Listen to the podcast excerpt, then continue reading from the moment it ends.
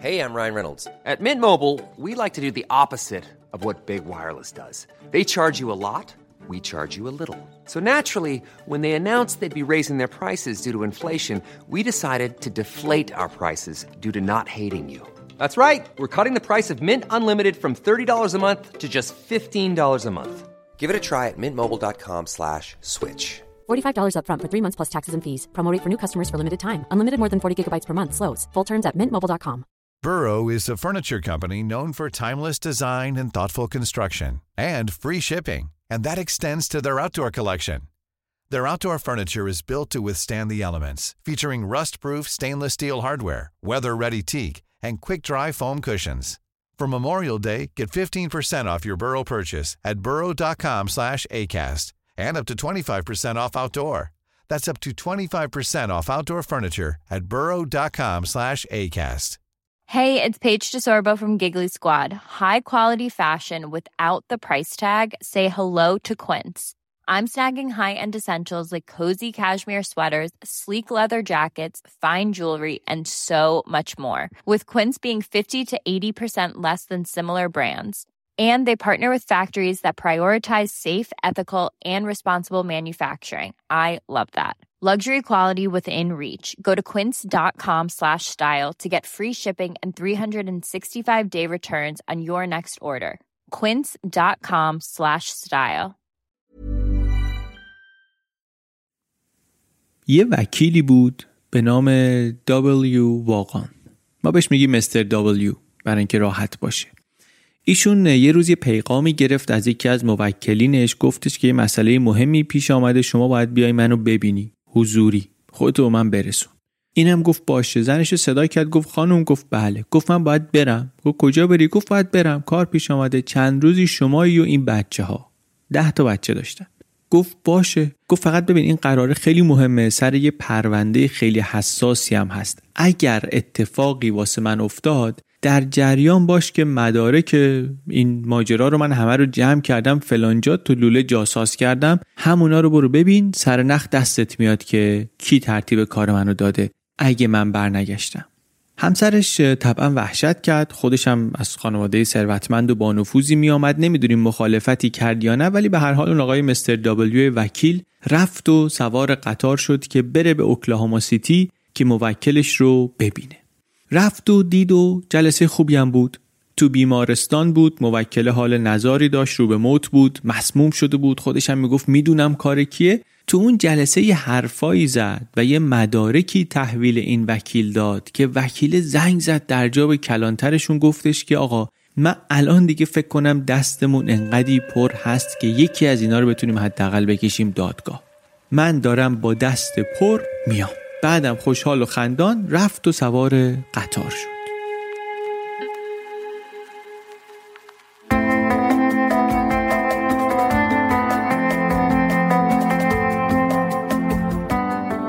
سلام من علی بندری هستم. این اپیزود 81 پادکست چنل بیه و در اسفند 1400 منتشر میشه.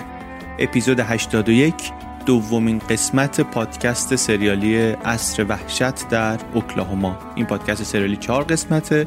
یک شنبه به یک شنبه داریم. منتشرش می‌کنیم.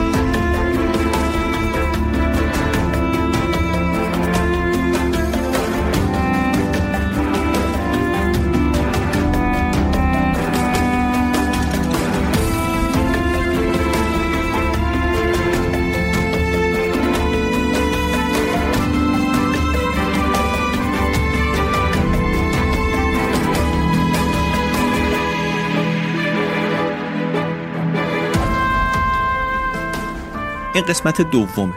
قسمت اول چی گفتیم؟ از چند نفر صحبت کردیم در دهه های اول قرن بیستم در اوکلاهامای آمریکا که در شرایط شک برانگیزی مردن.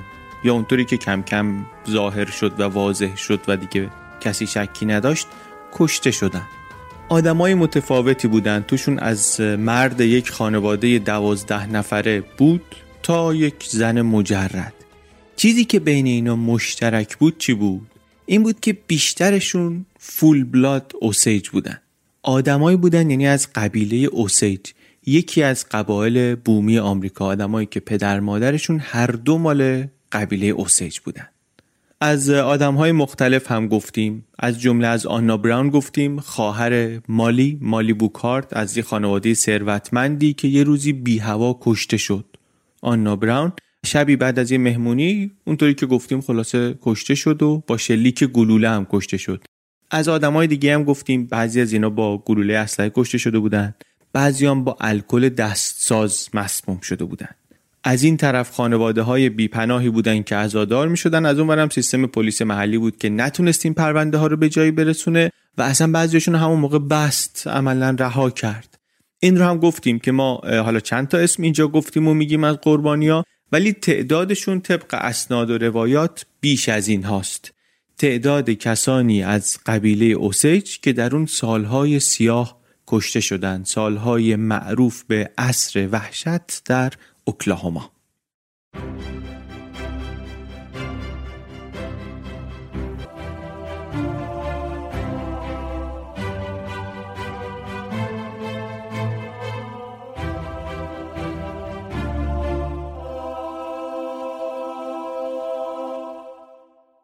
حالا تو این قسمت می‌خوایم بریم ببینیم اینا کیان کجان چرا اینجان کلا چه خبره و بعدش چی میشه.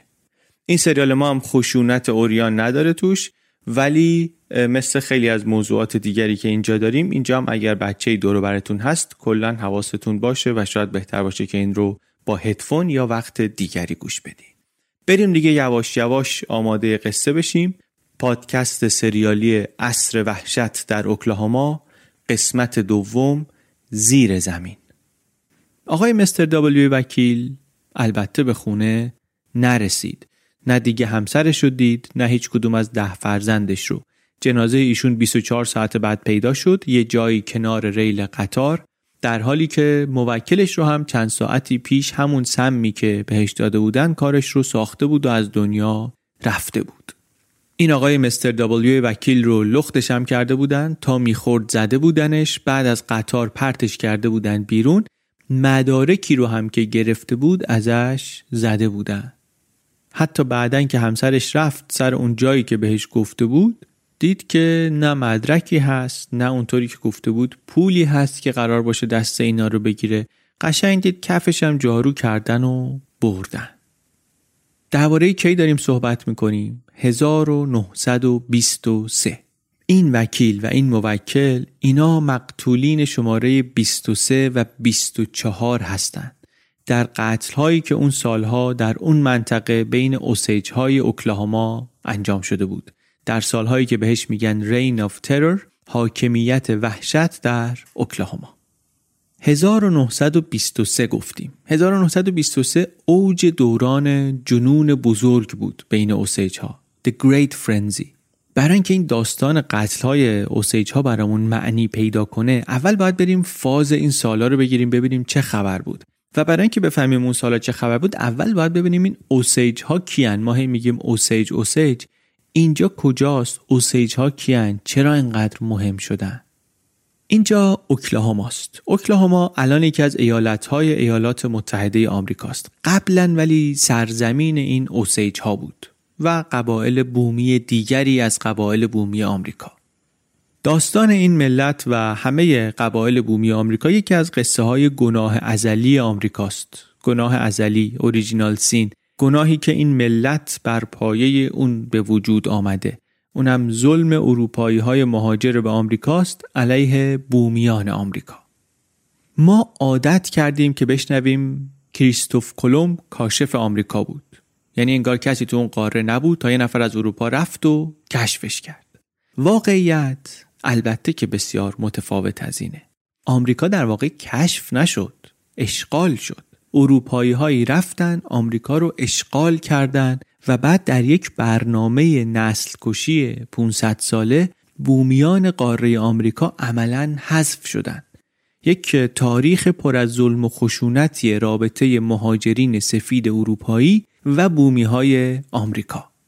داستانش هم البته با کریستوف کلمب شروع نشده. از چند قرن قبل شواهدی هست که نشون میده وایکینگا رفته بودن به قاره آمریکا. منتها اینا اونجا مقیم نشدن رفتن و مدتی بودن و برگشتن. دوران استعمار ولی با رفتن کریستوف کلمب و یک جماعتی عمدتا ایتالیایی شروع شد در ابتدای قرن 16 ایشون هم دنبال کشف آمریکا نبود. داشت دور می‌زد از اون ور بره آسیا چون مسیر تجارت با آسیا از جاده ابریشم بود. امپراتوری عثمانی اون راهو بسته بود. اروپایا زدن به دریا راههای جدید پیدا کنن. این شد دوره Age of Discovery دوران کشف کشفیات جدید. کلمبوس از طرف اسپانیا آمد اینجا و راه رو برای این باز کرد که اسپانیا شروع کنه یک مناطقی رو در این آمریکای شمالی و جنوبی و دریای کارائیب بگیره. یا مثلا پرتغال بعدا بیاد برزیل رو بگیره.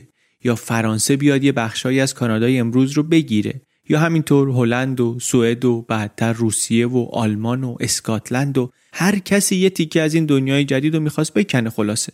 بعضیا تونستن بعضیا هم نتونستن. موفقاشون در آمریکای امروز اسپانیا بودن و بریتانیا و تا یه حدی هم فرانسه. بعد که موفق شدن و مستقر شدن شروع کردن به بهره برداری دیگه. بهره برداری از منابع و از نیروهای کار بومی که به بردگی می گرفتن. بومی آمریکا وقتی میگیم نباید فکر کنیم که یه گروه هستن یه قبیله هستن. داریم درباره 574 قبیله مختلف حرف می‌زنیم. آدمایی که اجدادشون 15 هزار سال بود اونجا زندگی می‌کردن. منتها از وقتی پای اروپایی ها باز شد جمعیت اینا کم کم کم شد. یا با مریضی های جدید که اینا براش آماده نبودن یا با جنگ یا با نسل کشی یا با به بردگی کشیدنشون همینطور جمعیتشون کم و کمتر شد. در آمریکا روز 11 اکتبر سالها به عنوان روز کریستوف کلمب گرامی داشته می‌شد. الان سالهاست توی بعضی از ایالتها بهش میگن روز مردمان بومی. میگن که کریستوف کلمب به ایتالیای آمریکا رو کشف نکرد. اینجا یه آدمایی زندگی می‌کردن ایشون و بقیه ای که باهاش و بعدش آمدن اینا رو مانع دیدن سر راه خودشون بعد خشونت بود و بردهداری بود و به زور مسیحی کردن بود و بیماری هایی که اینا با خودشون آوردن این ور زمین بود و در این دهه ها و سالهای اخیر مردم آگاهتر شدن حواسا جمعتر شده. از جمله فهمیدن یا پذیرفتن که حتی یک کاسه کردن این همه قبیله مختلف کار درستی نیست. اینا تنوع زیادی دارن. باید که اینها رو به اسم خودشون بشناسیم. این فکر می‌کنم برای ما هم خوبه که بدونیم. ما تو فارسی هم عادت داشتیم می‌گفتیم سرخپوست. سرخپوست از نظر ما معنی بدی هم نداشته. ولی الان در انگلیسی ردسکین تعبیر اهانت آمیزیه ردسکین همون ترجمه شده سرخپوست دیگه. ما هم شاید خوب باشه یاد بگیریم که دیگه سرخپوست نگیم. من تخصصی در این باره ندارم می‌دونم هم که بحث هست. ولی اینو می‌فهمم که وقتی بقیه دنیا دیگه نمیگن سرخپوست ما اگه همچنان همون کلمه رو استفاده کنیم حداقلش اینه که نشون بدیم که در جریان نیستیم. بدترش هم اینه که اصلا ممکنه تعبیر به بی احترامی بشه که در بسیاری موارد میشه. هرچند میگم سرخپوست در فارسی اون بار معنایی منفی ردسکین یا ایندیان رو ممکنه نداشته باشه. بگذریم. ما میگیم قبایل بومی آمریکا. دقیق ترین حرفم به نظرم همینه. اینجا هم که ما بیشتر داریم درباره قبیله اوسیج ها صحبت می‌کنیم. این پیشگامان اروپایی که می آمدن اینجا یک ویژگیشون هم این بود که با یک درک و تعلیماتی می آمدن این طرف زمین و هر چیزی که با تعلیماتشون نمی‌خوند و تازه بود رو نمیفهمیدن نمیپذیرفتن. توی کتاب اور اوسیج هیلز می‌گفت که به طور میانگین اینایی که می اومدن اینجا آدمایی بودن خیلی مذهبی خیلی ملیگرا و خیلی دوگم میگه هر کی رو که در چارچوب محدود درکشون جا نمی‌شد می‌گفتن این اصلا دایره تمدن خارجه. حالا اینا قرنهاست دارن اینجا زندگی می‌کنن فرهنگ دارن زبون دارن واسه همه چی اسم دارن. ولی می‌گفتن نه این غیر متمدنه ما متمدنیم. از جمله این قبایلی که بهشون می‌گفتن غیر متمدن اوسیج ها بودن. اینا از اون بومیایی بودن که از قرنها پیش در آمریکای شمالی بودن. دقیق نمی‌دونیم از کجا آمدن نقطه شکل گیریشون کجا بوده. یه جایی احتمالا یه جایی که رودخانه های اوهایو و میسیسیپی به هم می‌رسیدن اینا از اونجا اومدن. یا اونطوری که در افسانه های خودشون هست چهار باد به هم رسیدن سیلاب های روی زمین رو جمع کردن هدایت کردن به سمت این رودخانه ها و اینجا اسمش بود آبهای میانی نیو کنسکا و مردمانی قد بلند اینجا بودند که معروف شدند به Children of Midwater بچه های آبهای میانی. خودشون به خودشون می‌گفتن میدواتر یا واژاژه بعد انگار فرانسوی ها اینو ترجمه کردن به اوسیج و همین شد اسمی که ما بهش میشناسیمشون. میگیم اوسیج بهشون. اینا هم البته برای فرانسوی ها اسم گذاشته بودن به اونا می‌گفتن هیوی آیبرو ابرو سنگین. احتمالا ابروی اینا از نظرشون خیلی پرپشت بود. حالا کاری به اینا نداریم. اینا اسمشون شد اوسیج. کتاب Children of the Midwaters. یه جور تاریخ شفاهی اوسیج هاست.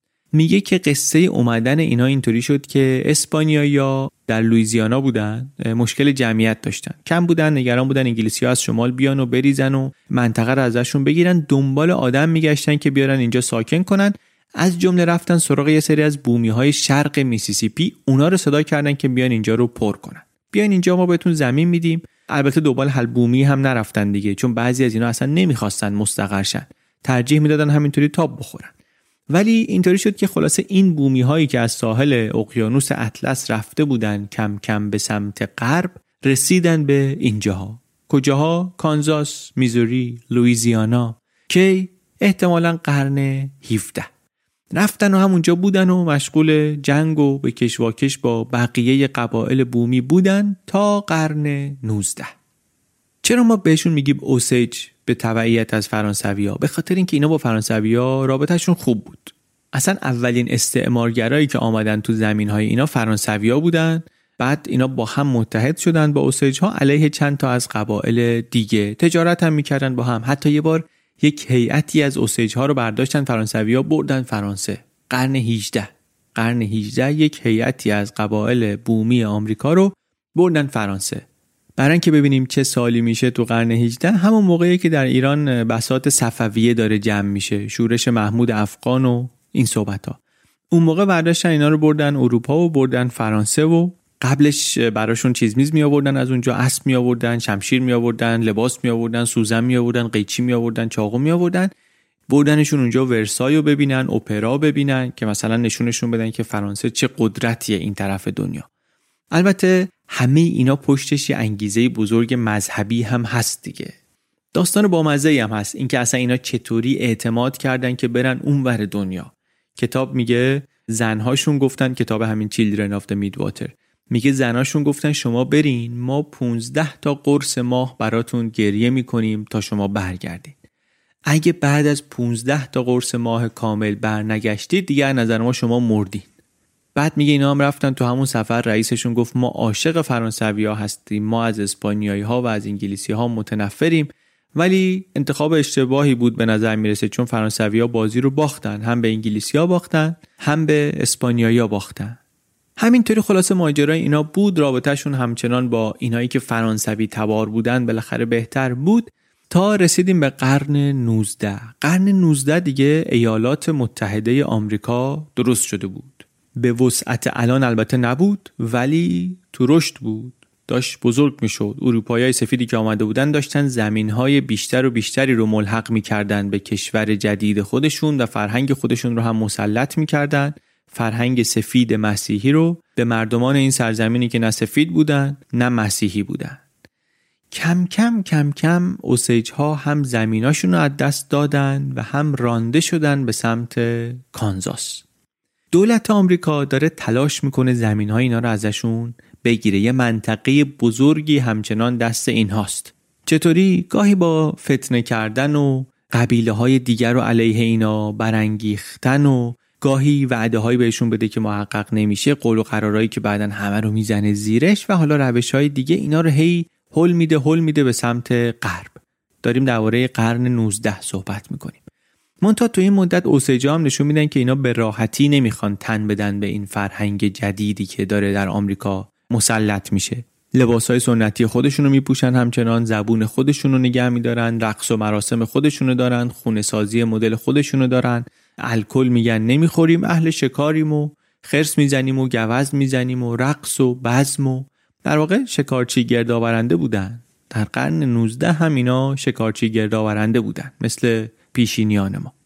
باور مذهبیشون هم اینطوریه که آسمانی هست و زمینی. ما از آسمون اومدیم مادی شدیم زمینی شدیم و رو زمین اهل جنگیم. اصلا اعتقادشون این بود که ما آدما روی زمین باید بجنگیم ببینیم کی میمونه کی رفتنیه. برای همینه که در جنگ باید خوب باشیم قوی باشیم. جنگم هست دیگه. اون موقع واقعا تا دلت بخواد جنگ حواست قرن 19 که میگیم دوران جنگ داخلی در آمریکاست. بین فدرال های اتحادیه شمال و کنفدراسیون های جنوب که می‌خواستن جدا بشن. اصل دعوا هم سر چیه؟ سر بردهداری. اصلا هدف جنگ برای اتحاد شمال شد لغو بردهداری در نهایت هم قوای معتلفه شکست خوردن و چهار میلیون برده آزاد شدن و آمریکا شد آمریکایی که دیگه می‌دونیم.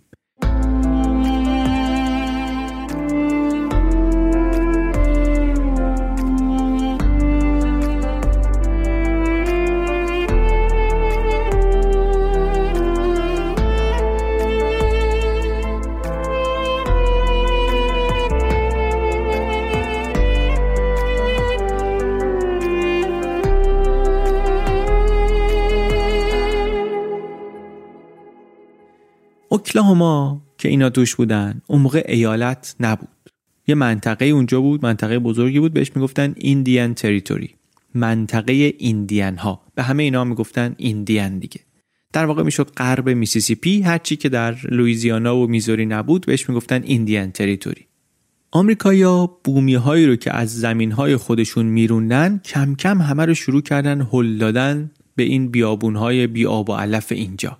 اولا می‌گفتن ایندیان کانتری یک کشوری بود وسط کشور آمریکا ایالات متحده آمریکا. بعد گفتن ایندیان تریتوری یک منطقه وسط ایالات متحده آمریکا و بعدا شد اوکلاهوما در واقع ایالت شدنش مقدمه این بود که بیان درش رو باز کنن که مهاجرین دیگه بتونن بیان توش مستقر بشن دیگه. اول فقط غربش و بعد دیگه اصلا همش رو یکی کردن اسمشو گذاشتن اوکلاهوما گفتن دیگه یک ایالتی از ایالت های آمریکا بقیه مهاجرین هم می‌تونن بیان اینجا. ستلرز ها می‌تونن بیان اینجا هم بشینن ساکن بشن. یک ایالتی شد در مرکز آمریکا بین تگزاس و میزوری و آرکانزاس و اینها. اوکلاهوما یعنی چی؟ یعنی مردمان سرخ. اوکلا یعنی مردم هما یعنی قرمز. اوکلاهوما مردمان سرخ. این ایالت شدن اوکلاهوما مراسمی داشت. همون موقع هم تشبیه شد به مراسم عروسی. بعدها هم در یاد بودش این تمثیل تکرار شد. عروس منطقه ایندیان ها داماد منطقه اوکلاهوما ازدواج هم ازدواج اجباری دیگه اصطلاحا. تشبیهاتش با استانداردهای فرهنگی امروز ما نمی‌خونه خیلی ولی واقعا هم مثل همه از, بیشتر ازدواج های اجباری دیگه بیشتر این عروس بود که داشت یک چیزی از دست می‌داد. بومی ها اصلا میگن این یک بخشی از اون نسل کشی فرهنگیه 39 تا ملت ایندیان در همین منطقه بودن. 39 تا ملت بومی در این منطقه بودن. 39 تا. هر کدوم با زبان خودشون و فرهنگ خودشون. مال اینجا هم نبودن همشون. می‌دونیم رونده شده بودن اینجا. کتاب The Great Oklahoma Swindle میگه یه عده رو به زور یه عده رو با وعده آورده بودن که آره برین اینجا اینجا میشه ایندیان تریتوری ما دیگه اینجا کاری به کارتون نداریم. اینا رو از جاهای مختلف هل داده بودن اینجا. اینجا بشینین ما دیگه کاری به کارتون نداریم. بعد میگه اینجا انقدر قبایل مختلف اومده بودن تعداد زبانهایی که اینجا صحبت می‌شد از کل اروپا بیشتر بود. منتها بعد همین منطقه رو هم اومدن در یک اشغال قانونمندی به قول یک مورخی ازشون گرفتن.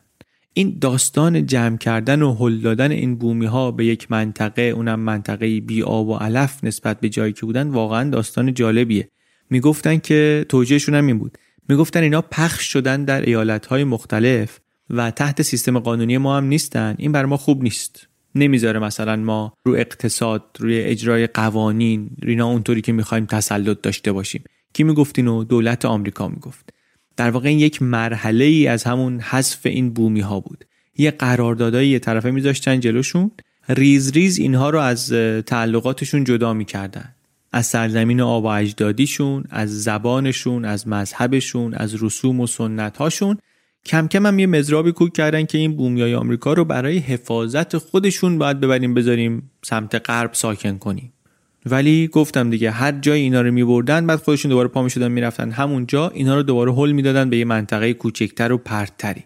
اینطوری شد که در طول دهه ها این بومی ها رو هی هل دادن به سمت مناطقی وحشیتر و نامساعدتر و خاکهایی نامرغوبتر.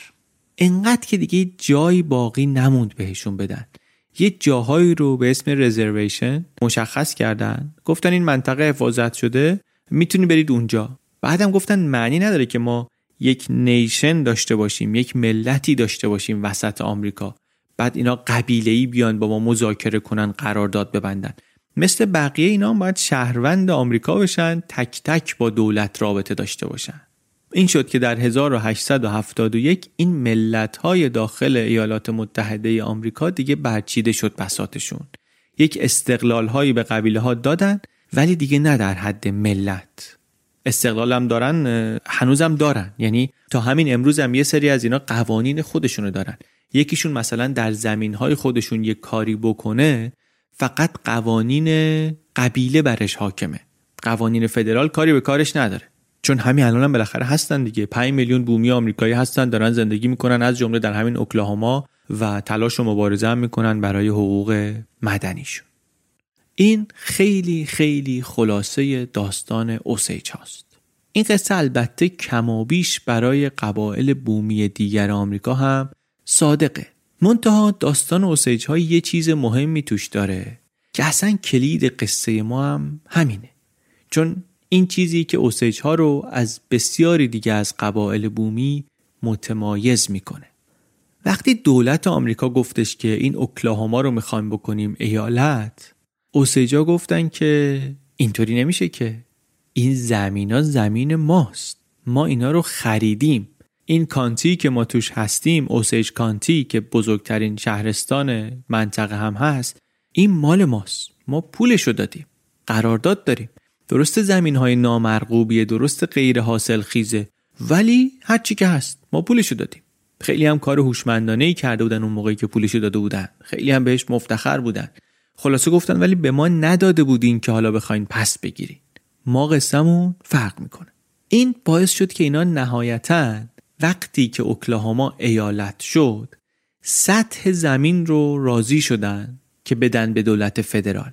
ولی گفتن هر آنچه زیر زمین هست مالکیتش برای ما اوسیج ها بمونه. این اتفاق معمولی نبود که حقوق مربوط به سطح زمین از حقوق مربوط به معادن زیر زمینی جدا بشه. ولی اینجا شد.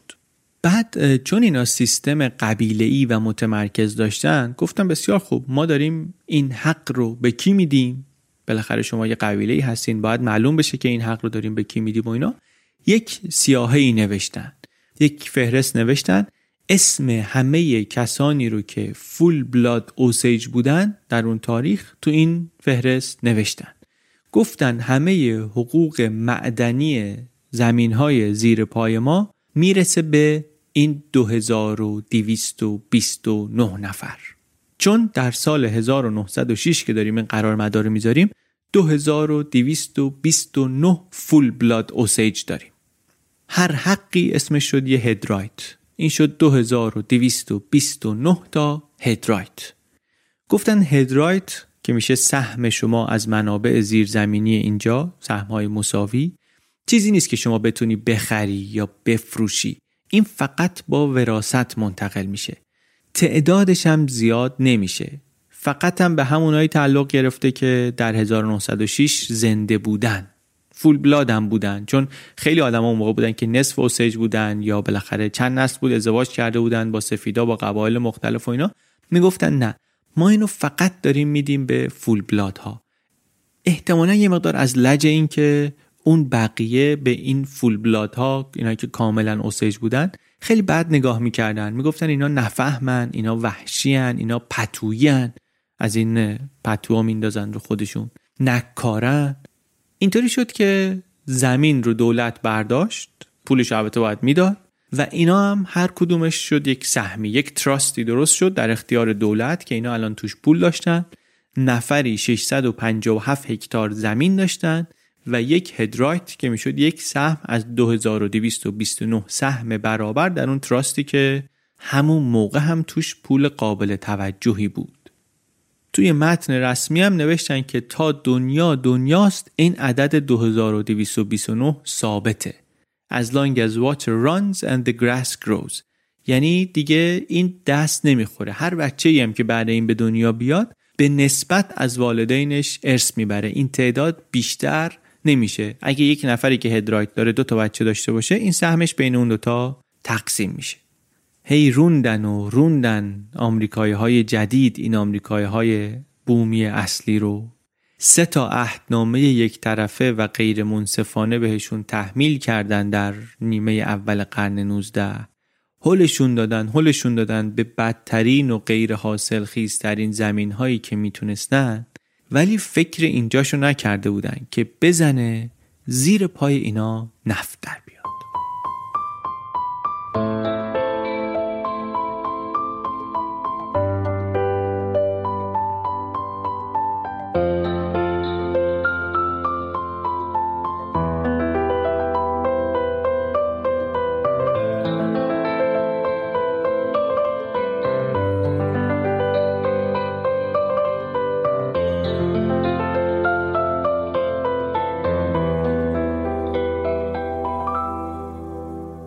قصه نفت البته از قرن 19 شروع شده بود. 1896 یه قرارداد ده ساله اجاره بسته بودن یه شرکتی بیاد و رو کل زمیناشون هر جایی که خواست بکنه ببینه چی در میاد. 1897 هم اولین چاه موفقش رو زد. اولین چاه موفق ولی از توش نفت خاصی در نمیومد. 50 60 بشکه در روز ازش در میومد. بعد انتقالش هم سخت بود. و قیمت نفتم پایین رفت. یه مدتی خیلی جدی نشد ماجرای کشف نفت اونجا. در قرن بیستم ولی بازی عوض شد. دیگه تا 1903 چهل حلقه چاه زده بودن سال بعدش هم یه خط لوله زدن به یه پالایشگاهی در کانزاس. هزینه انتقال 40 درصد کم شد. سال بعد 300 تا حلقه چاه دیگه زدن و مشغول تولید شدن و دیگه در 1907 میدانهای نفتی اوسیج ها بیش از 5 میلیون بشکه نفت تولید کردن. ثروتی که در دو دهه بعد این منابع زیرزمینی اوسیج ها تولید کرد از همه ثروتی که در گولد راش در آمریکا درست شده بود بیشتر بود. بعد هفرچا هم اول یه قرارداد انحصاری داشت دست یه شرکت بود مثل بیشتر جاهای دیگه دنیا که نفت پیدا شد. ولی در 1916 اون رو هم درش رو باز کردن که مزایده ای باشه. خیلی هم حالا به کشواکش داشت دیگه ما داریم میپریم از روی همه اینا که چه کردن اوسیج ها چطوری تونستن این حرف رو به کرسی بشونن؟ ولی این مزایده ای شد که هر کی پول بیشتری بده می‌تونه زمین رو اجاره کنه و چاه بزنه. یک درخت معروفی بود در پاهاسکا یکی از شهرستان های منطقه. الان هم یه یادبودی اونجا هست سر جاش. رأس ساعت ده و نیم صبح یه آقایی بود به نام کلونل. این کلونل می اومد و شروع می‌کرد چوب زدن. چوب زدن زمین ها به حراج گذاشتن زمین ها قرارداد اجاره زمین ها تا نه شب. انقدر عددهای بزرگ زیر این درخت معامله شد اسمشو گذاشته بودن میلیون دلار علم. نارون میلیون دلاری. درخت البته باطل شده ولی جاش هست الان یاد بودش هست. چنان بازار داغی شد چنان رونقی گرفت تولید نفت که بیا و ببین. تا 1930 بیش از 300 میلیون بشکه نفت خام از زمین های اوسیج کانتی پمپ شد بالا و باهاش کلی شهر جدید درست شد و کلی آدم جدید برای شهرهای در حال بزرگ شدن و ترکیدن از جمله همین فرفکس و پاهاسکا نفت که زیر پاشون کشف شد هر عضو قبیله میلیونر شد. مردمان اوسیج شدن ثروتمندترین مردمان روی زمین.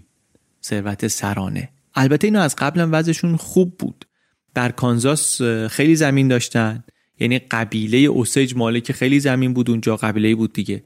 بعد اون زمین رو که فروختن پول زیادی دولت ایالات متحده بهشون بدهکار شد. 8 میلیون رو 500 هزار دلار اون موقع این پول رفت توی یه تراستی. بعد اینا سر سه ماه می‌رفتن و یه مبلغی می‌گرفتن. می‌رفتن هم نه که می‌رفتن بانک. قشنگ باید راه میافتادن تو کوه و کمر می‌رفتن یه شهر دیگه. اونجا یه مدتی اتراق می‌کردن پولشون رو می‌گرفتن برمیگشتن. سالی چهار بار. از پشت پنجره ساختمون یکی یکی سران خانواده ها رو صدا می‌کردن. پول می‌دادن دستشون و خلاص. اما خلاصه اون پول رو داشتن.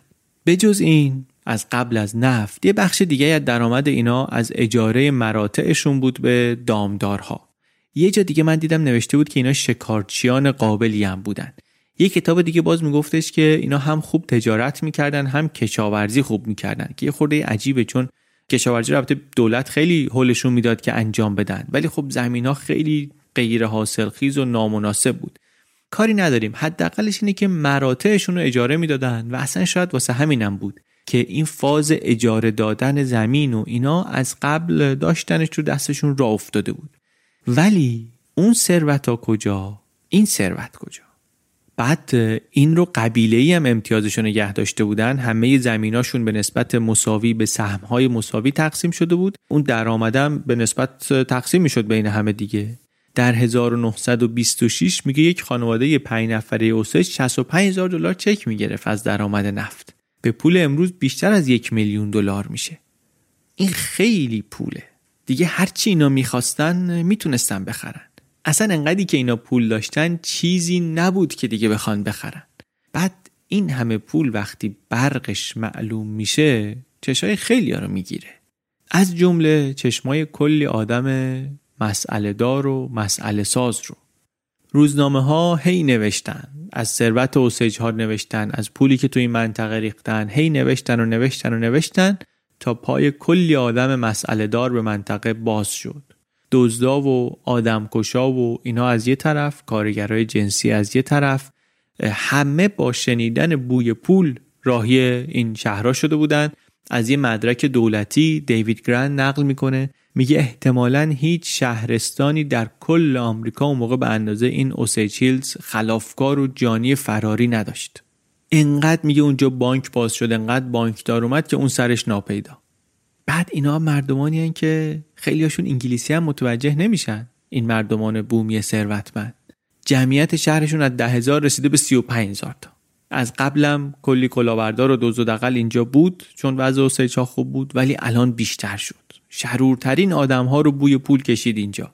عرق فروش و عرقساز زیرزمینی و قمارباز و کلاهبردار و بانکزن فراری و یک gang بانکزن معروف بود به نام آل اسپنسر اینا آمده بودن اینجا. توی گزارش اف بی آی من خوندم میگفتش که یه بار این بانک زنها و قطار زنها و دزدای قطار و اینا یه گرد همایی طوری گذاشته بودن توی جنگل لابد برای انتقال تجربه و تشریک مسایی و نالج شهرینگ و اینا. میگه همه اینا که در حال فرار از قانون بودن اینا همه جمع شده بودن. میگه از 32 ملیت مختلف آدم بود تو اون جمع. اخبار پولدار شدن اوسیج ها پخش می‌شد تو روزنامه ها با چه آب و تابی که بیا ببین اینا چه ریخت و پاشی می‌کنن. اینا خدمتکار سفید پوست دارن. اوسیج ها ماشین دارن که هیچ چند تا ماشین دارن.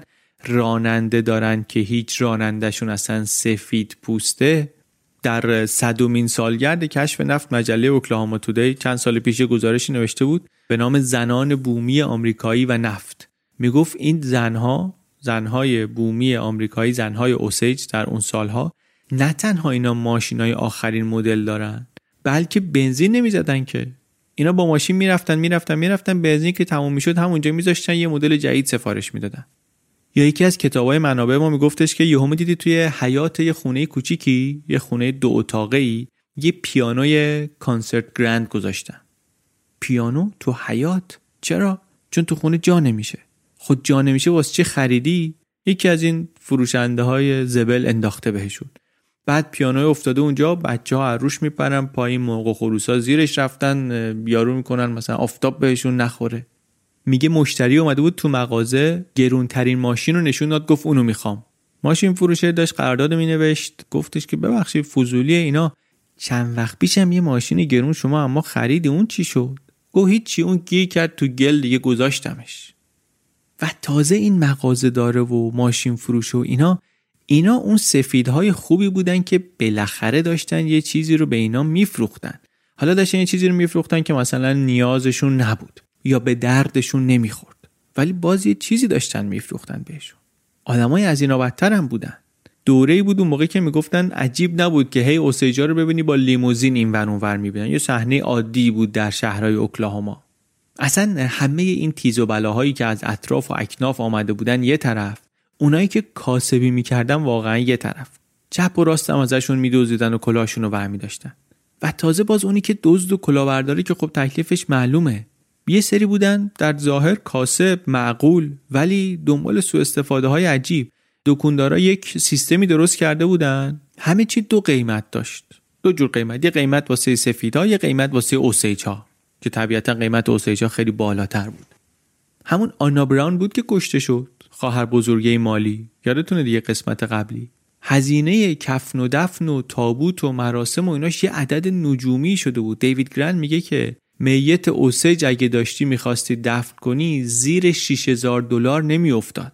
به پول امروز بالای 80 90 هزار دلار میشه. خیلی عدد بالاییه. بعد فقط همین دو قیمتی بودن نبود. دکترا می اومدن معتادشون می‌کردن. الکلی شده بودن. نگاه بهشون چنان نجات پرستانه بود که آره اینا با این فرهنگ داغون و با این نژاد پایین تر از ما این مردمان بی فرهنگ حالا یه تقی به توقی خورده به پولی رسیدن اینا لیاقتشو ندارن. نداشتن و ندارن. کتاب Children of Midwater میگه که مثل همون چند قرن پیش که اروپایی اومده بودن تو زمین های اوسیج ها تو منطقه اینا که پولدار بشن دوباره همون قصه داشت تکرار می‌شد. مثل همون موقع در این راه در حالی که داشتن اینا رو با انواع روش های قانونی و غیر قانونی تیغ می‌زدن از اندرز اخلاقی و مذهبی و بالا به پایین نگاه کردن و اینا هم فروگذار نمی‌کردن. اینا که می‌رفتن سه ماه به سه ماه پولشون رو بگیرن دلالا هم باشون می‌رفتن. اینایی که با اینا قاطی شده بودن اعتمادشون رو جلب کردن.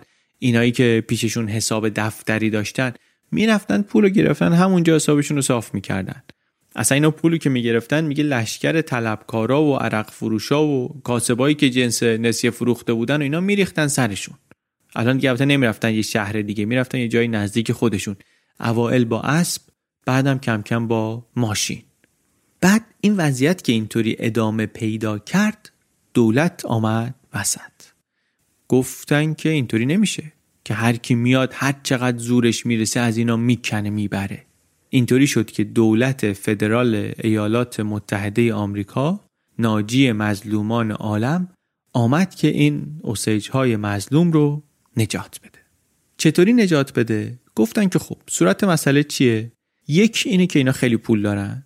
دو اینه که پولاشون رو بد خرج می‌کنن. یه چیزایی می‌خرن که لازم ندارن. اصلا نمی‌تونن ازش استفاده کنن. دورشون هم که پر از این آدمای ناراحته. ما بیایم به عنوان دولت از اینا محافظت کنیم. مواظبشون باشیم که آسیبی بهشون نرسه. منتها حالا دولت که نمی‌تونه بیاد مواظب دخل و خرج دونه دونه اینا باشه. یه سیستم درست کنیم تو همون محل تو همون شهرهای خودشون. آدمای قابل اعتماد و خوشنام و شناسایی کنیم. هر اوسیجی یکی از اینا داشته باشه که مواظب دخل و خرجش باشه. بهش بگه چی خوبه بخره چی خوب نیست لازمش نیست نخره. اصلا پولاش دست اون آدم قابل اعتماد باشه. هر وقت لازم داشت بره ازش بگیره. یه خرجی بگیره بعد هر چقدر لازم داشت بره چیزی می‌خواست بخره بره به اون بگه از اون بگیره. اینطوری این ثروت حفظ میشه و پولها هم به گاو نمی‌خوره و کسی هم نمی‌تونه از دستشون در بیاره. برای هر اوسیجی یک قیم می‌ذاریم یک گاردین می‌ذاریم نگهبان می‌ذاریم. سیستم گاردینشیپ. خیلی هم سیستم خوبی بود و خیلی هم قشنگ بود. فقط دو تا اشکال داشت. اشکال کوچیکش این بود که در بعضی مواردی مثل این بود که بعد از اینکه خونه رو دوز زده دوزگیر نصب کنی. خونه دیگه خالیه دیگه هرچی بوده برده. اما این مشکل کوچیکی بود به خاطر اینکه درست حساب اینا بعضیا خالی شده بود ولی خب دوباره سه ماه بعد پول بیشتر میومد تو حساب. مشکل دوم اساسی تر بود.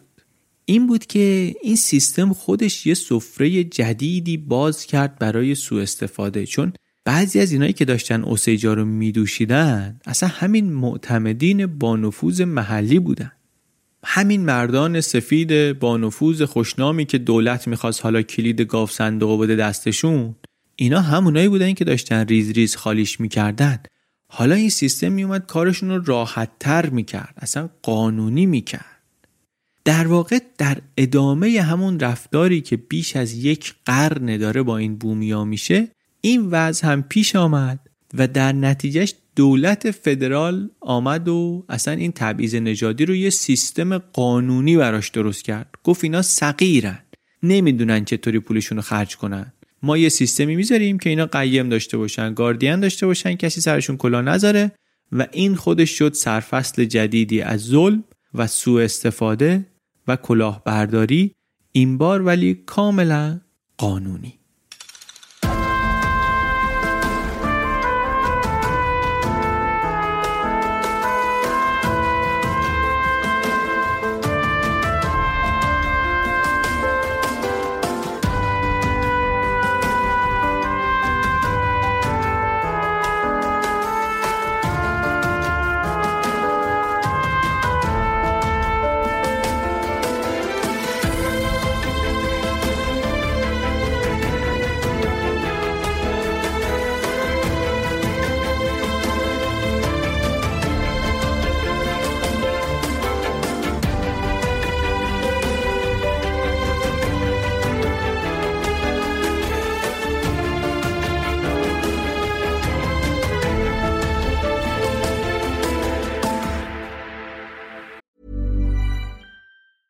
There's never been a faster or easier way to start your weight loss journey than with PlushCare. PlushCare accepts most insurance plans and gives you online access to board-certified physicians who can prescribe FDA-approved weight loss medications like Wigovi and Zepbound for those who qualify. Take charge of your health and speak with a board-certified physician about a weight loss plan that's right for you. Get started today at plushcare.com slash weight loss. That's plushcare.com slash weight loss. plushcare.com slash weight loss. Everyone knows therapy is great for solving problems, but getting therapy has its own problems too, like finding the right therapist, fitting into their schedule, and of course, the cost. Well, BetterHelp can solve those problems. It's totally online and built around your schedule. It's surprisingly affordable too. Connect with a credentialed therapist by phone, video, or online chat, all from the comfort of your home. Visit betterhelp.com to learn more and save 10% on your first month. That's BetterHelp, H E L P. این سیستم گاردینشیپ و قیم داشتن و اینا رو الان مخاطب آمریکایی خیلی از شنیدنش تعجب می‌کنه.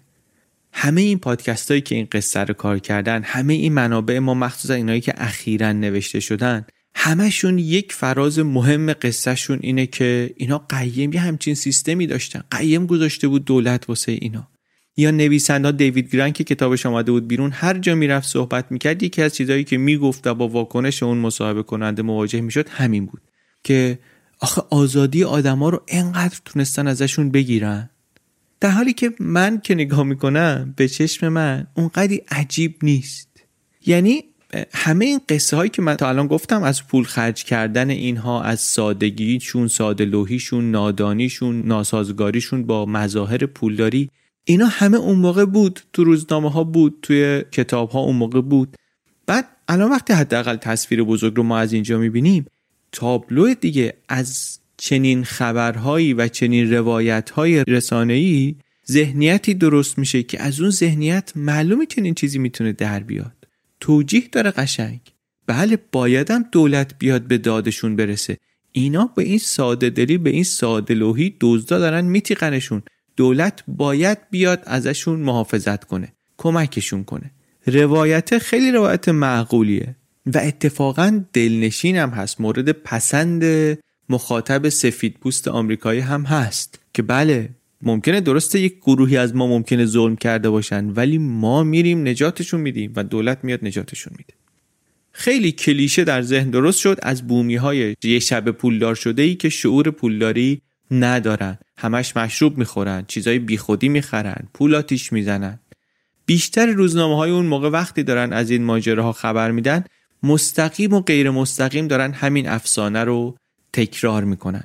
دیوید گرن تازه مثلا سعی می‌کنه تو کتابش از این کلیشه ها فاصله بگیره ها. ولی به قول کتاب The Great Oklahoma Swindle حتی اونم محتوای تبلیغاتی کتابش رو که ببینید مصاحبه ها و promotion های این طرف اون طرف نقطه محوریش همینه که اینا پولدارترین آدمای جهان بودن. حتی ادعای این که اوسیج ها ثروتمندترین مردمان جهان بودن از نظر ثروت سرانه این کتاب میگه نمیشه ازش مطمئن بود. میگه نمیشه ازش مطمئن بود. این عبارت رو توی گزارش اون موقع اف بی هم دیدم. ولی مستند نیست. اونجا هم توی گیوم است که آره اینا ثروتمندترین آدمای دنیا هستن. از این گذشته البته اون فرض پشتشه دیگه. مهمتر اون فرض پشتشه که اینا لیاقت این پولداری رو هم نداشتن. با همین فرضیه بعدن این سیستم های بهره کشی توجیه می‌شد دیگه. بعدم گفتن خب کی می‌تونه حالا گاردین بشه قیم باشه؟ آدم مطمئن آدم سرد و گرم چشیده آدم با نفوذ آدمی که کلا سرش نمیره یکی که اسمش که بیاد دزدا ماستار کیسه کنن. در عمل آدم های با نفوذی که دنبالش بودن همون قاضی و فرماندار و کلانتر و یا خودشون یا بستگانشون یا نزدیکانشون اینا بودن که می اومدن و قیم می شدن چهره های مهم و قدرتمند سیاسی اقتصادی منطقه. تا بانکدار و مزرعهدار و گاودار و اینا دیگه سیستم که راه افتاده بود کمک می‌کردن به یه قاضی حمایت می‌کردن که قاضی مثلا بشه قاضی ایالتی. بعد اونم در عوض حواسش بود که یک گاردینشیپ توپولی گیره این حامیانش بیاد. این سیستم گاردینشیپ رو از اوائل قرن بیستم البته اینها برای ایندیانا داشتن. اول واسه بچه ها بود. می‌گفتن بچه از طفل تصمیم نمی‌تونه بگیره قاضی باید بیاد و یکی رو تعیین کنه و قاضی هم دوستان قدرتمندی داشت و برو بریم. بعدا اومدن کم کم دامنه این تعریفه رو یه خورده گشادش کردن. یه طوری که دیگه آدم بالغ رو هم می‌تونستن بگن که این تشخیصش کار نمی‌کنه. بعد هم از این طرف سیستم رو وا کردن هم از اون ور. گفتن حالا یه نفر می‌تونه قیم دوازده نفر هم بشه. بعد این گاردین می‌شد صاحب اختیار کیف پول اون کسی که قیمش شده. پول تو جیبی می‌داد بهش. یعنی وقتی یه اوسیجی گاردین داشت دیگه نمی‌فهمید چقدر پول داره. نمی‌دونست چی می‌خره بعضی وقتا. بعد میگم حق بازترین مردمان هم جمع شده بودن تو این منطقه دیگه به طمع همین پولا. حالا گاردین واسه کارایی که می‌کرد واسه اینا پول می‌گرفت پول زیادی می‌گرفت برای کارهای ساده برای کارهایی که گاهی اصلا نمی‌کرد. بعد کیکبک می‌گرفت یعنی تو هر معامله هر خریدی انگار یه شیتیلی هم این از فروشنده بگیره گاردینه یا مثلا دوستاش بگیرن. انواع و اقسام سوء استفاده درش باز شده بود. کتاب The FBI Story وقتی داره این قصه رو میگه میگه یکی رفت یه فاکتور کوچیکی رو نقد کنه از یکی از این ایندیانا. بعد دید که طرف مرده. برداشت یه چیزی نوشت که هرچی این بابا داشته از زمین و خونه و دام و ماشین و اینها این باید منتقل بشه به من. چون این به من بدهکار بوده یه شاهدم آورد گفت بله بله من بودم که بارها این آقا به اون گفت قرض تو بده. اونم گفت میدم ولی نداد تا مرد. بعد همینطوری تونست اموال طرف رو بالا بکشه. و وقتی یکی تونست این کارو بکنه راه برای بقیه هم باز شد. دیگه تقریبا نمی‌شد که یک اوسجی بمیره و یه سفیدی نیاد بگه که این به من بدهکار بود. من به جای طلبم حالا اینو برمیدارم اونو برمیدارم. یا یه کار دیگه که می‌کردن میومدن ازدواج می‌کردن با اوسیج ها بیشترم مردای سفید زن اوسیج می‌گرفتن. هرچند برعکسش هم بود. مثلا خانم با یه مرد اوسیجی ازدواج کرده هیچ اشتراکی اینا با هم ندارن واقعا. آداب و رفتار اجتماعی اون باعث خجالت اینه. می‌رفتن این ور گرونترین سویت های هتل رو می‌گرفتن. کتاب تعریف می‌کنه میگه که خانم می‌رفت بیرون گشت و گذار. مردر میذاش تو درم قفل می‌کرد روش که این اصلا از اتاق بیرون نیاد کسی نبینتش ولی باید میبردش چون پولا کجا میومد از مرد اوسیجه میومد این در واقع شد ادامه داستانی که با ایالت شدن اوکلاهاما شروع شده بود. نفت کاتالیزور این قصه شد. نفت بود که اون ازدواجی رو که گفتیم ازدواج نامبارکی بود. نفت این ازدواج رو کامل کرد. گفتیم اوسیج ها رو دولت آمریکا از زمین های وسیع آب اجدادیشون روند به منطقه محدودی در کانزاس. در نیمه قرن 19 در همین کانزاس پدر و مادر مالیبو کارت متولد شدند. هر دو هم همونجا بزرگ شدند با همون آداب و سنت ها و باباش رو دیوید گرند تعریف می‌کنه که جنگجو هم بود هم در مبارزه با متجاوزین هم در مراسم سنتی شکار بوفالویی که داشتن اینو تعریف می‌کنن میگن که با نیزه و تیر می‌رفتن بوفالو می‌زدن بعد اونی که زده بود دومش رو جایزه برمی داشت بقیه هم میافتادن به جونش چیزی ازش نمیذاشتن هدر بره. همش رو میبردن سالی دو ماه می‌رفتن شکار بوفالوی رو که میکشتن گوشتش رو خوش می‌کردن دلش رو دودی می‌کردن روده مودش رو سوسیس می‌کردن چربی مغزش رو نمی‌دونم چی چی می‌کردن شاخش رو قاشق می‌کردن ربات ازولش رو زه کمان می‌کردن پیش و روغن چراغ می‌کردن چیزی از حیوان نمیذاشتن بمونه یه وقت. برنامه هم نداشتن که روش زندگی رو عوض کنن. بهشون می‌گفتن چرا نمیان مثل ما سفیدا زندگی کنین؟ می‌گفتن ما دشواری نداریم. ما هر چی بخوایم طبیعت بهمون به داده. همینجا میزان می‌کنیم. تا بودن واقعا براشون همین بود. دولت هم اطمینان بهشون داده بود که باشه شما رو دیگه تا کانزاس روندیم از اینجا دیگه بلندتون نمی کنیم اینا می‌گفتن ما که اینجا هستیم طبیعت هم هرچی بخوایم بهمون میده. چرا اصلا باید کار دیگه ای بکنیم؟ تا اینکه دولت آمریکا زد زیر اون قول و قرارش. زد زیر قول و قرارش مهاجرین رو ستلرها رو اینجا رو براشون باز کرد و اینا با تهدید و فشار زمین های کانزاس رو ازشون خریدن. البته ماجرا همش هم واقعا فشار و قرارداد نبود. همه کار کرد که حذفشون کنه. حتی میگن که بوفالوها و خرسا رو خارج از رویه شکار کردن که چیزی واسه اینا نمونه. می‌دونستن هرچی بوفالو کمتر باشه شانس بقای این قبایل بومی هم کمتره چون کشاورزی خیلی بلد نیستن. از همه اینا بالاتر دیوید گرن میگه اینا کشتار وحشیانه ای که کردن. واقعا سوالی که پیش میاد اینه که کدوم اینا قوم وحشی هن؟ عادت داریم توی این ور اونور شنیده باشیم که آره یه سری قوم وحشی غیر متمدن بودن که این آمریکایی های اروپایی نجات یه همچین کاری باشون کردن. میگه اینطوری که نگاه کنی وحشی کدومه؟ حالا چرا مهاجرا؟ چرا ستلرز مهاجرها این کارا رو می‌کردن؟ چون حسابشون این بود که این کشور رو آخرش سفیدا از چنگ بومی ها در میارن. که حساب کتاب غلطی هم نبود دیگه. واسه همین حتی وقتی زمین های کانزاس همچنان مال اوسیجا بود داشتن هنوز توش زندگی می‌کردن یه تعدادی خانواده های سفید بوست اینا خودشون رسونده بودن تو منطقه دور می‌زدن چون بو برده بودن که اینجا بالاخره باز میشه. یعنی باز بشه یعنی چی؟ یعنی هر کی می‌تونه بدو بره تو زمین بگیره. مایی که اینجاییم دیر یا زود یه چیزی می‌تونیم از اینجا بکنیم. واسه همین زودتر بریم که تیک خوب گیرمون بیاد. این خیلی موضوع جالبیه. برای اینکه بفهمیمش باید ذهنیت آمریکایی قرن 19 رو درک کنیم. مهاجر از اروپا اومده داره همه قاره رو تصرف می‌کنه. کلا هم سیستم اینه که هر کی زودتر برسه برنده است. چون الان دیگه یک قرن دو قرنه که هر کی زودتر رسیده برنده بوده. به جز اونایی که خیلی خیلی زود اینجا بودن. و قشنگ زمینی که افتاده دیگه. ته نداره صاحبی هم نداره. چرا؟ چون صاحباشو فراری دادیم. همه می‌دونن الان جاپا رو محکم کنن بارشون رو بستن. نه اینکه بار خودشون و خانوادهشون رو نسلی بستن. و اینا خیلیشون هم واقعا آدمای معمولی نیستن. آدمایی این که آمال و آرزو و جاه طلبی و اینا داشتن که اومدن این ور. معمولیاشون موندن مثلا تو ایرلند و آلمان و ایتالیا. اینا خیلی بلند پروازی داشتن شاید. دو تا نمونه خیلی معروف تاریخی داریم. از اینکه یه زمینای یه جایی باز شد و ریختن مهاجرین زمیناشو گرفتن. یکی لندراش سال 1889 یکی هم لندران 1893 جفتش هم تو همین اوکلاهاماست می‌گفتن این زمینایی که مثلا تا حالا مال فلان قبیله بومی بوده فلان روز فلان ساعت آزاد میشه برای مهاجرین. زمینا قطع بندی شده هر کی هرچی گرفت مال خودش. بعضی از اینا میگه از زمین های خیلی خوب بودن از بهترین زمین های عمومی بودن در آمریکا. و آزاد شدنشون یک بخشی از سیاستی بود که حالا از زمان لینکلن گذاشته بودن کاری نداریم. ولی این صحنه صحنه دیگه. ارتش مستقر شده که کسی زودتر خواست زبل و بلوازی در بیاره بره اونور بزنه و واقعا هم می‌زدن.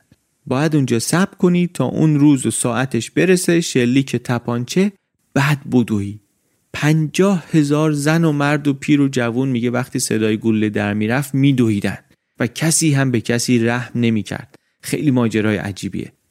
دیدی آدم مثلا یه دستمال کاغذی جایی میدن حمله می‌کنن یه وعده غذا میدن حمله می‌کنن. بعد فکر کن زمینه. زمینه باید بدوی گیرت بیاد. واقعا میگه رحم نمی‌کردن به هم. بعد یه سری سونر هستن اونایی که زود اومدن زودتر رفتن اصلا تو زمینا قایم شدن. بعد یه سری بومر داره اونایی که کمین کردن که مثلا اینا باز بشه.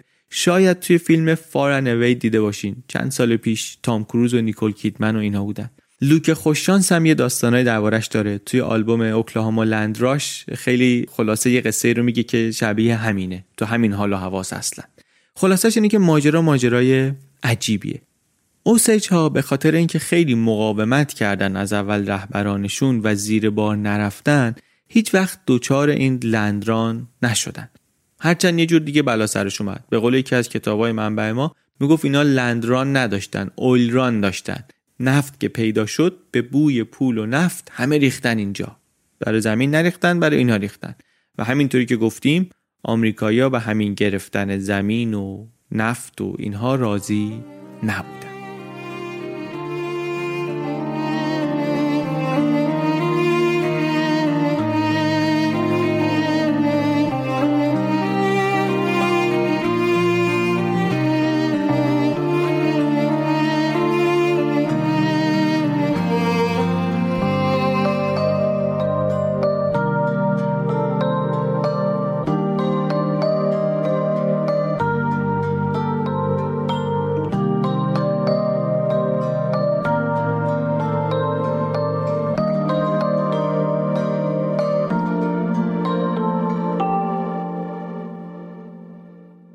اوکلاهوما از این نظرها ایالت خاصی بود. ایالت های دیگه اینطوری بود که یه سری بومی بودن سفیدا اومدن حلشون دادن بیرون. اوکلاهوما اینطوری بود که همه بومی های جاهای دیگر رو که سفیدا اومدن حلشون دادن اینا اومده بودن اینجا. بعد نفت که اومد سفیدای ایالت های دیگه از هر تیره و مذهبی سرازیر شدن اینجا. از ایتالیایی تا یهودی تا پروتستان. مسیحیایی که می‌گفتن وظیفه ای ما اصلا اینه که منابع طبیعی مثل نفت باید دست ما باشه. خدا گفته باید حواسمون به اینا باشه. از دل اینا اصلا یک منطق نفتی مسیحی در اومد که نتیجهش شد سیاست های ایالتی اوکلاهوما. اوسیج ها همه اسم هایی داشتن در زبان خودشون. مالی و خانوادهش وقتی با بقیه اوسیج ها اسباب زندگی رو کشیدن و آمدن به اوکلاهوما و شروع کردن یه مقدار با این مهاجرین قاطی شدن کار کردن کم کم اونا روشون اسمای آمریکایی گذاشتن. این شد که اسم مالی شد مالی وگرنه اسمش چیز دیگری بود. همین هم شد. هفت سالش که شد اومدن گفتن این باید بره مدرسه مسیحی انگلیسی. اگه نره یارانه خانواده رو قطع می‌کنیم یارانه خانواده چی بود؟ همون پولی که دولت آمریکا باید به اینا می‌داد بابت فروش زمین هاشون در کانزاس. یعنی اینا رو آورده بودن اینجا. کشاورزی که بلد نیستن. دیگه شکار پکارم خبری نیست. پولی رو هم که پول خودشون بود پولی بود که دولت باید بابت فروش زمینا بهشون می‌داد همینطوری بهشون نمی‌داد. قسط بندی کرده بود بعد انقدر دیر میگن می‌داد که اینا گرسنگی میکشیدن قشنگ. بوفالو نبود کشاورزی بلد نبودن پول نداشتن طلبشون هم اینطوری کرده بودن اهرم فشار. هر کاری می‌خواستن باهاشون می‌کردن. از جمله اینکه بکشوننشون کریسا و انگلیسی حرف بزنن و لباس مثل ما بپوشین و از یه طرف شرط میذاشتن براشون که شروع کنین کشاورزی که ما مثلا یارانتون رو بدیم. از اون ور می‌گفتن حالا به جای پول لباس میدیم غذا میدیم. اینا می‌گفتن ما سگیم مگه اینطوری به ما غذا بدین؟ بعد ترکیب اینا بوفالو کمه کشاورزی درست بلد نیستن گرسنگی فشار میاره کلیشون اینطوری مردن. تا اینکه رئیسشون پاشد رفت واشنگتن که آقا این سهمیه بندی رو ورداریم ما داریم تلف میشیم. اون مقام مسئولشون هم یه خورده سعی کرد بپیچونه یه صحنه سینمایی تعریف می‌کنه دیوید گرند. میگه اینا همه بهترین لباسشون رو پوشیده بودن. رئیسشون ولی یه پتو پیچیده بود دور خودش جز دوتا چشم سیاه ته کاسه. هیچی معلوم نبود ازش. میگه رفتن تو اتاق و مترجمه از قول اون مسئوله گفت که ببخشید من یادم رفته بود. الان یه جلسه دیگه دارم نمی‌تونم ببینمتون. میگه رئیسه بلند شد دستشو گذاشت جلو در پتو رو انداخت لخت. همونجا واساد میگه جا خوردن همه. همراهاش هم جا خوردن. صورتش هم نقاشی کرده بود مثل زمانی که می‌رفتن جنگ چنان هیبت بدوی به نمایش گذاشت که آخرش اینا تونستن اون چیزی رو که می‌خوان بگیرن. سهمیه بندی ملقا بشه. ولی فشار روشون زیاد بود. بچه ها رو میگم میبردن مدرسه کاتولیک انگلیسی. کم کم بچه ها دیگه خوششون نمیومد لباس سنتی بپوشن. خوششون نمیومد زبون خودشون رو حرف بزنن. خجالت میکشیدن که پدر مادرشون انگلیسی بلد نیستن. اینو البته قصه که برای بیشتر این قبایل بومی هست.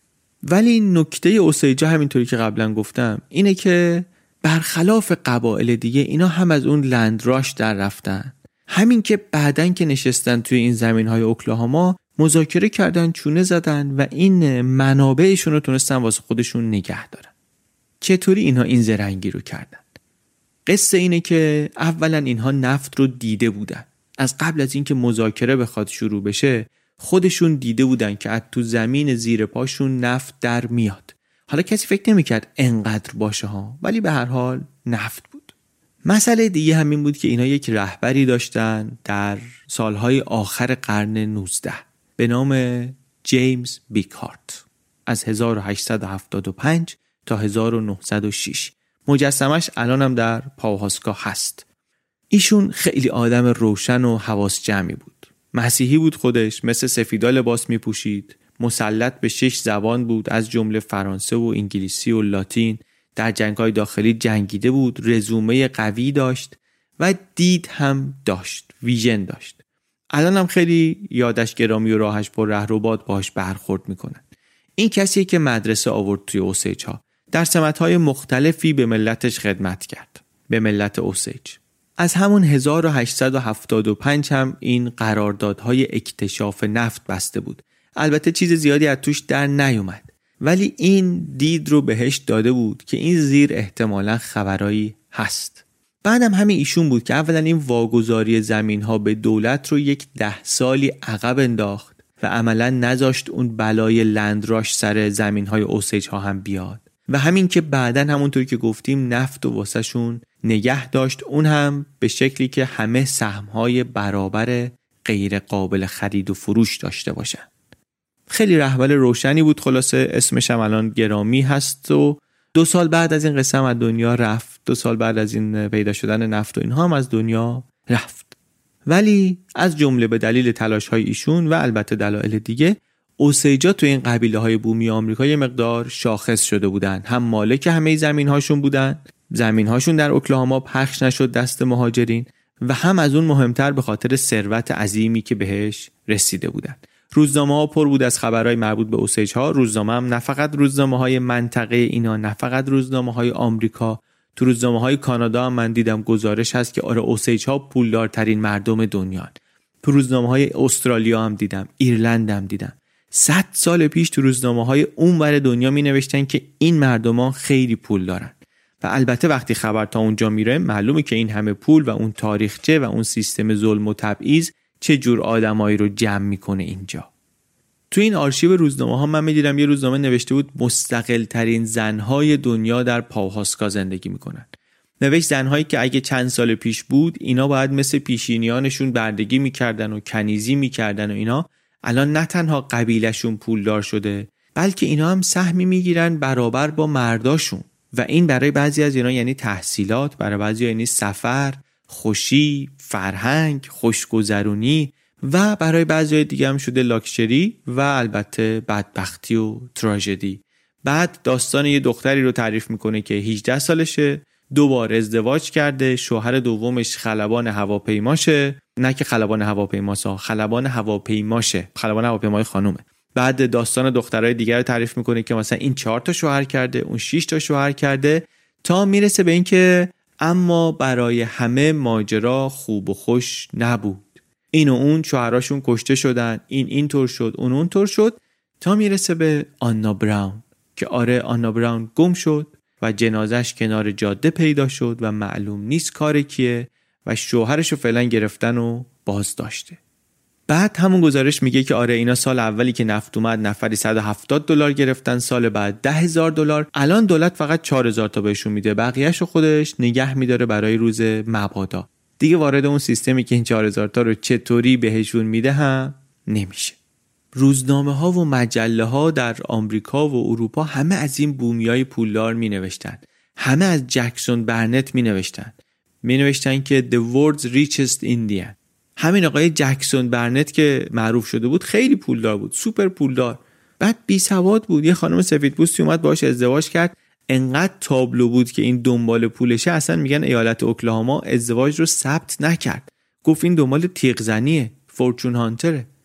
اما کسی درباره سیستم بهره کشانه و ظالمانه پشت این تشکیلات نمی نوشت حتی کسی نمی گفت که این پولدارترین مردم دنیا که خبراشو دارید چپ و راست می‌زنین اینا دارن چپ و راست میمیرن و خبر دارین. عجیب نیست ماجرا. شم روزنامه نگاریتون رو نمیخارونه. برخلاف اون ثروت زیاد این سیستم ظالمانه گاردینشیپشون توی رسانه ها باستاب زیادی نداشت. خیلی کسی چیزی ازش نمیشنید.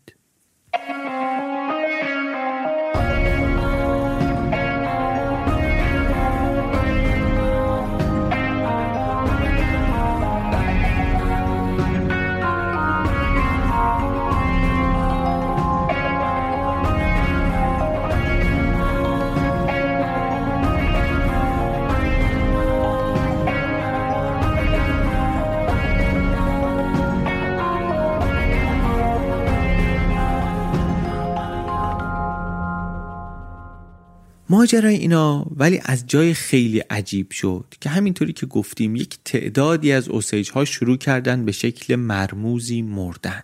یا از مریضی های ناشناخته یا بر اثر یه حوادث مشکوکی مثل آتیش سوزی های مشکوک یا انفجار یا با شلیک گلوله.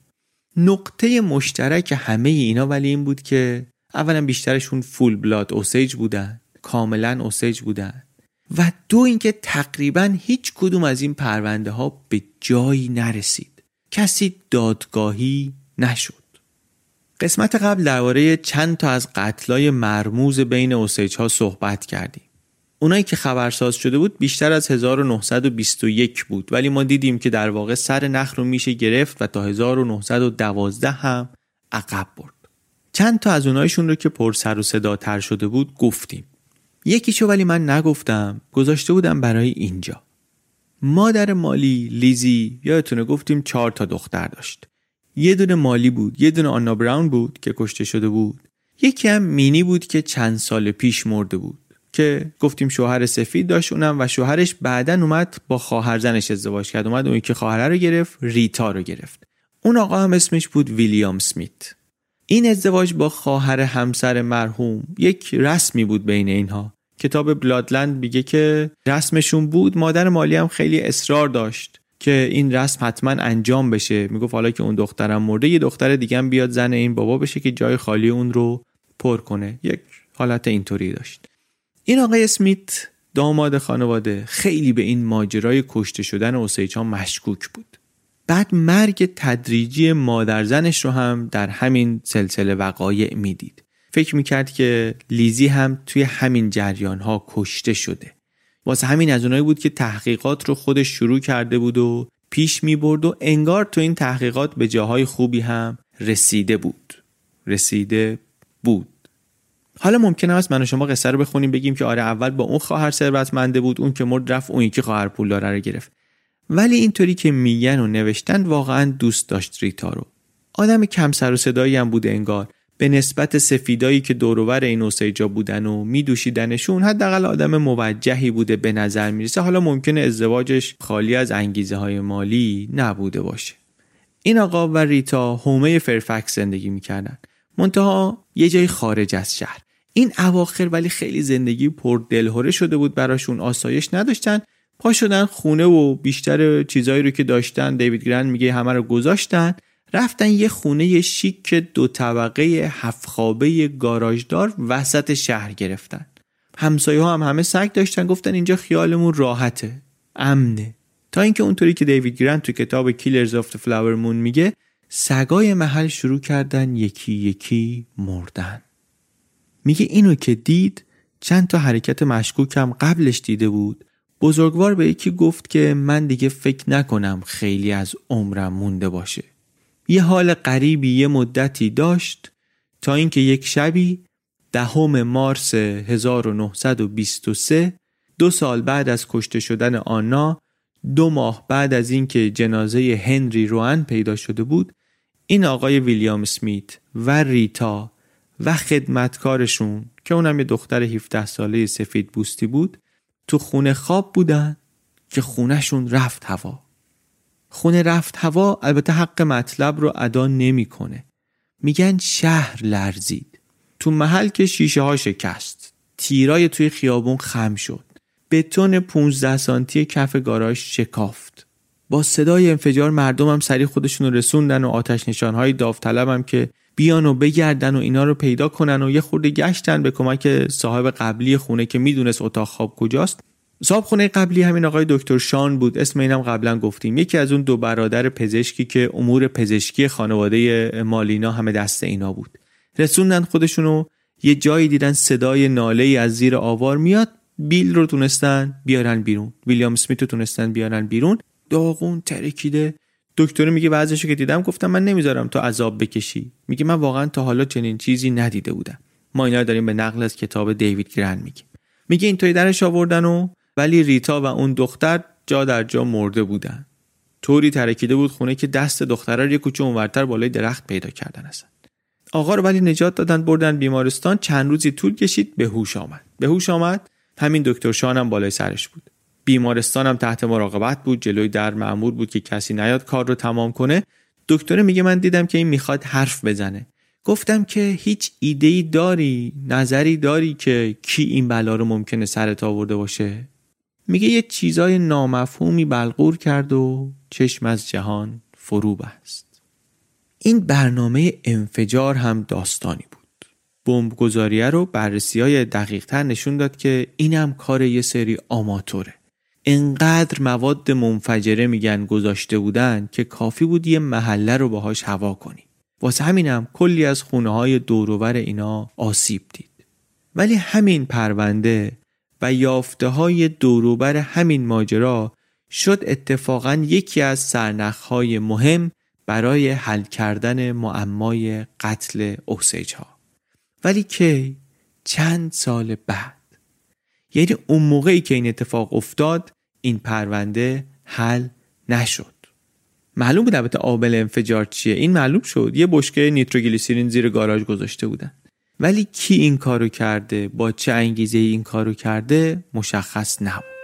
چیزی که مشخص بود این بود که از دختران لیزی الان دیگه فقط مالی زنده بود. مالی که خیلی خیلی هم ثروتمند بود.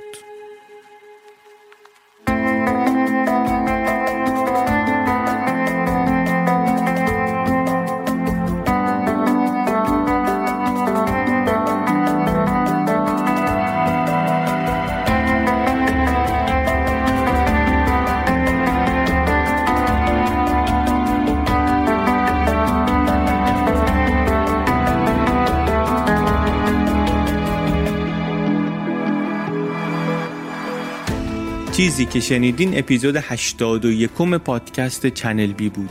این قسمت رو من علی بندری با کمک امید صدیق فر درست کردیم. موسیقی این اپیزودم کار پیمان عرب زاده است. طراح کاورها مجید آب پرور کارهای اجرایی چنل بی با گیتی آسمیه. هماهنگی هاش با نزهت بندریه. و طراح و مسئول فنی سایت هم مهران بلحسنیه. همچنین ممنونم از کمک و مشورت های حقوقی سنم حقیقی و کمک و مشورت زهرا شمس برای معادلیابی بعضی از اصطلاح ها. منابع این اپیزود رو و این داستان رو کلا در توضیحات می‌تونید ببینید. اگر دوست داشتین می‌تونین برین بیشتر درباره ماجرا بخونین و ببینین و بشنوید. لیست خیلی چیزهای جالب اونجا هست. منبع ما هم برای این قصه اونها بودن.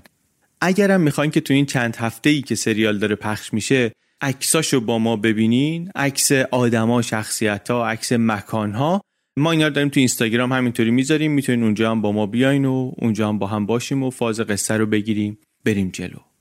ممنون از شما که مثل همیشه در صحبت های دور بر عید صحبت های با دوستان و خانواده و اینور و اونور و اینا پیشنهاد کردن چنل بی رو یادتون نمیره و اینطوری کمک می‌کنید که آدم های بیشتری به جمع ما اضافه بشن. و هم ما کارمون رو خوشحالتر و راضیتر انجام بدیم. همین که آدم های زیادی دور هم کیف کنن. خیلی خیلی کار خوبی همیشه کردین. امیدوارم که در این روزها و وقتی که این اپیزود رو میشنوید هم بکنید دم شما گرم. مواظب خودتون باشید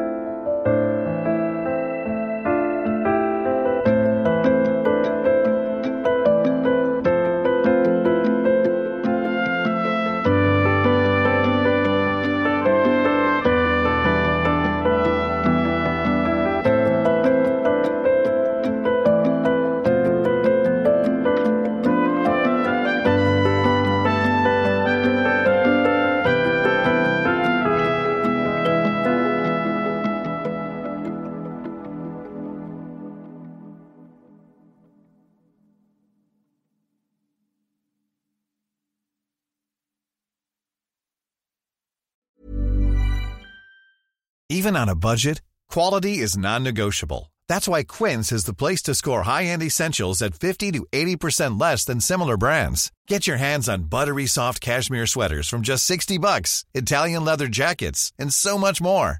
And the best part about Quince, they exclusively partner with factories committed to safe, ethical, and responsible manufacturing. Elevate your style without the elevated price tag with Quince. Go to quince.com slash upgrade for free shipping and 365-day returns. Planning for your next trip? Elevate your travel style with Quince. Quince has all the jet-setting essentials you'll want for your next getaway, like European linen, premium luggage options, buttery soft Italian leather bags, and so much more. And is all priced at 50 to 80% less than similar brands. Plus, Quince only works with factories that use safe and ethical manufacturing practices. Pack your bags with high-quality essentials you'll be wearing for vacations to come with Quince. Go to quince.com slash pack for free shipping and 365-day returns.